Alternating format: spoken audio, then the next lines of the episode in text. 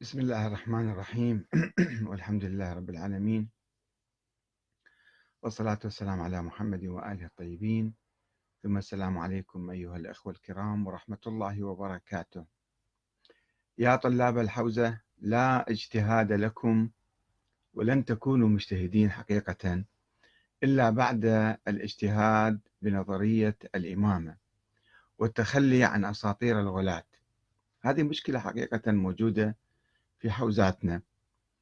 أن الدراسة فيها تتركز على آه، اللغة العربية والنحو والصرف والبلاغة وكذا في البداية ثم آه، بعض كتب الأصول ثم آه، الفقه ثم يروحون درس الخارج.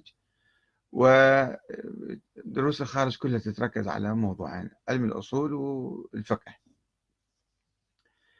زين العقيدة أنتم بانين اجتهادكم على يعني عندكم تأخذون كل الأحاديث من منبع واحد وتسموه هذا منبع أهل البيت الكتاب الكافي والكتب الحديث الأربعة الأخرى. هذه الأحاديث يعني طبعا كل الكتب هذه لو تبحثون فيها أنا بحثت في كتاب الكافي حقيقة من أول لآخر ما تجدون 100 حديث عن رسول الله صلى الله عليه وسلم. 100 101 102 يمكن. زين هاي السنة النبوية. القرآن كان مهمل يعني في الدراسة ما كانوا يدرسون قرآن في الحوزة. هسه الآن الحمد لله شوية في بعض المدارس قاعد تعتني بدراسة القرآن وعلوم القرآن وتفسير القرآن وكذا. شيء جيد تطور إيجابي جيد هذا. زين القرآن المهم العمل فيه. وعرض الأحاديث على القرآن كما علمنا أهل البيت أنفسهم. ولكن الواقع الموجود أنه كثيرا من الدراسات والمدرسين وحتى الفقهاء الذين يعني يصدقون أنفسهم صاروا فقهاء بس هم ما دارسين آه، نظرية أهل البيت نظرية الإمامة هاي اللي متمسكين فيها. أنه مثلا كلام الأئمة مثل كلام النبي هذا كلام جدا كبير حقيقة. كلام الإمام الصادق أو الباقر كأنه مثل كلام النبي. وكلام النبي مثل القرآن فكلام الإمام الصادق مثل القرآن. وبالتالي قد ينسخ قد يعني آه، يعمم يخصص كذا. ف آه، ويبنون مثلا مسألة الخمس. القرآن يتحدث شيء عن الخمس. والسنة تتحدث عن نفس الشيء. وسيرة الأئمة الأوائل الإمام علي الحسن الحسين زين العابدين ما يتحدثون عن الخمس. تجينا أحاديث من أئمة متأخرين أن الخمس واجب ولازم تعطون خمس وما يعطي خمس. هذا يعني كذا كذا يصير ما تتحدث بصراحة عن الأمور فهذا الحديث بعدين يجون يبحثون فيه هذا الحديث صحيح لو مو صحيح وشنو دلالته وشنو. أنت ابحث أساسا أنه آه، هذا الإمام الجواد افترضه مثلا أو موسى الكاظم إذا افترض صح الحديث له إنه هو قال الخمس واجب. هو شنو؟ مو هذا أول كلام. أن ناخذ الفقه من عنده. أو أو يحق لنا أو هو كان عالم مثلا اجتهد سواء أصاب أو أخطأ أو ممكن يخطأ الإمام. ممكن يقول فت كلام بس مو صحيح. مثل أي عالم أي مرجع يمكن يناقشه أو لا هو نبي مثل النبي يعني كلامه جزء من كلام النبوة وامتداد للنبوة وبالتالي ما يصير بعد إحنا نناقش في كلام الإمام إذا ثبت الحديث. هذه مسألة أصولية أصل الأصول. يعني أكو علم اسمه علم الأصول يدرسوه بالحوزة. الأصول هي قواعد الاجتهاد يعني. أه ولكن أساس الأصول أو أصل الأصول هو أن تؤمن أنت بنظرية معينة وعليها قاعد تبني أشياء. تبني بها علم الرجال مالك وتبني بها علم الأصول والفقه والحديث وكذا. زين أنت أبحث في نظرية الإمامة ادرسها جيدا. مو تقرأ لي حديث واحد وتطلع قبل. حديث الثقلين خلص شنو حديث الثقلين؟ شلون نطبقه شلون تجيب على الأئمة هؤلاء مثلا؟ الأحاديث الجاية حول الاثنى عشرية ادرسها ادرس تاريخ الأئمة تاريخ الإمامة نظرية البداء طفولة بعض الأئمة مثلا. شلون هذا إمام؟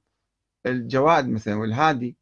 الجواد كان عمره سبع سنوات وثلاث سنوات كان عمره. وأبوه عافى وراح إلى خراسان. إمام الرضا توفى هناك بخراسان. زين هذا أبوه علمه من وين جاب العلم ماله؟ درس كتب عنده مثلا. أو نزل عليه وحي أو علم لدني أو عمود من نور. شنو شلون صار الإمام الجواد عالم؟ وصار عنده علم من الله وصار علمه مقدس وكلامه كأنه وحي. هذه مسألة مهمة حقيقة. وهو كان طفل شلون يصير إمام ويقود الأمة الإسلامية؟ الله على أساس حاطة قيادة الأمة الإسلامية وعمره سبع سنوات بعد لا يصلي ولا يصوم. وكذلك الإمام الهادي نفس الشيء.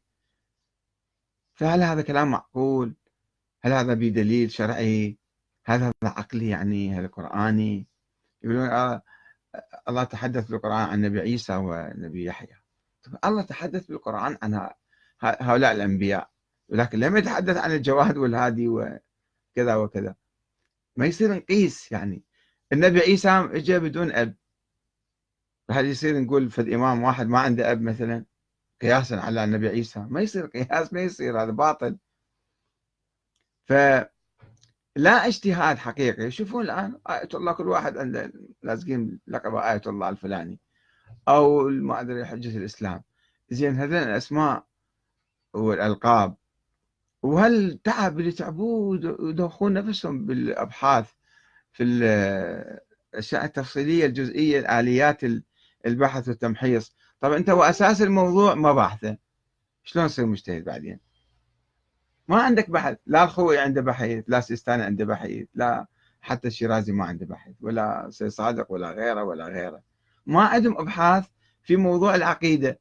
اللي يسموها عقيدة هي مو عقيدة هي نظرية سياسية مثالية خيالية وهمية ناس سووها قبل ألف وكذا سنة. وإحنا جينا قلدنا. الشيخ المفيد كتب بيها والشيخ الصدوق والطوسي وذولا قبل ألف سنة. وإحنا جماعتنا كلهم يقلدون مشايخ الطائفة يسموهم. زين من ذاك الوقت إلى الآن ما يصير عالم يجي يبحث يعيد النظر في الاشياء اللي كتبها الشيخ المفيد؟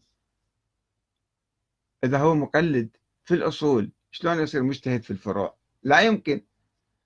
اجتهاد يصير يبنى على رمال.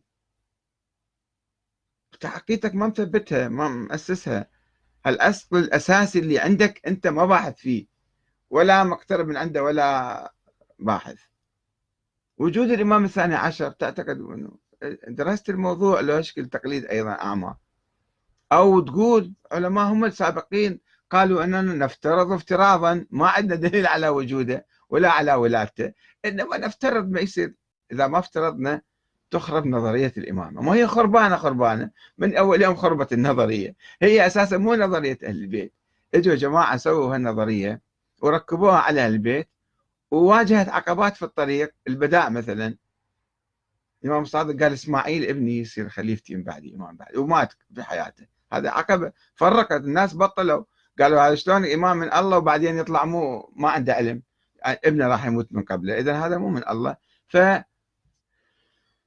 انشق وقال النظرية آمنوا بالشورى من ذاك اليوم.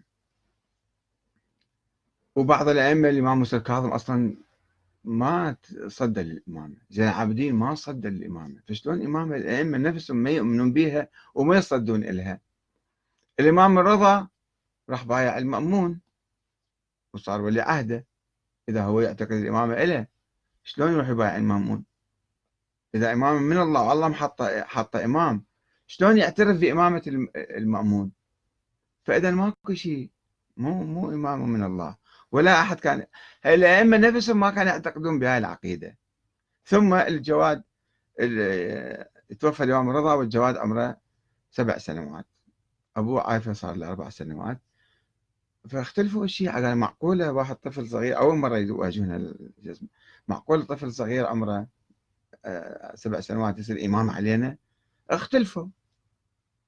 يونس بن عبد الرحمن اللي هو سوى إمامة الرضا هو دعمها يعني سواها تقريبا في مقابل الواقفية.